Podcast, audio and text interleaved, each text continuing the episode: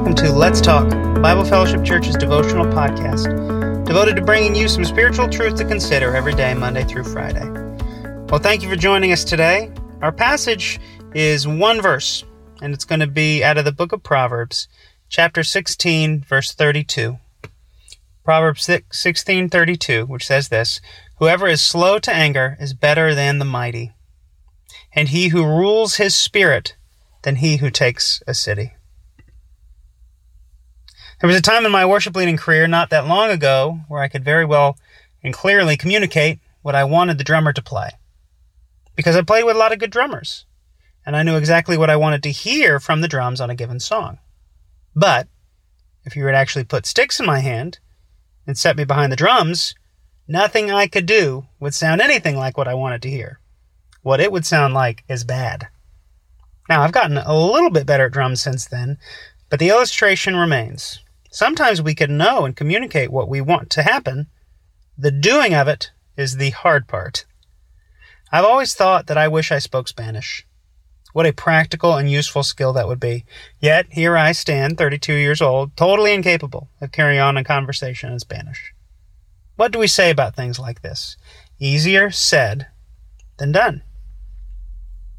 The qualities described in 1632 of the book of Proverbs are also much easier said than done. What are they? Being slow to anger and ruling over your spirit. In other words, not letting your emotions control you. The author tells us that one who can do this is greater than a mighty warrior, is better than one who can conquer a city, which tells us two things. One, ruling over your emotions is a very difficult thing to do, more difficult than acquiring great physical strength or military genius and two, that it is a very worthwhile endeavor. What an asset to have a great fighter on your side, someone capable of capturing an enemy city in combat. More valuable than that is a man or a woman who can control their emotions. Now, some weeds to get lost into for a moment. For one, we men often like to think that unlike the women in our lives, we are not driven by our emotions. We are logical creatures that don't get caught up in all of that feelings business, which is, of course, ridiculous. It's just that the most common emotion that we feel is anger, frustration. And because we aren't driven by our emotions, when we feel strongly, we must be justified. It must be righteous anger. Now, there's just not enough time to unpack all of that, but suffice to say, men and women are both equally capable of reacting out of our emotions. The other thing is that Christians are not called to be emotionless robots.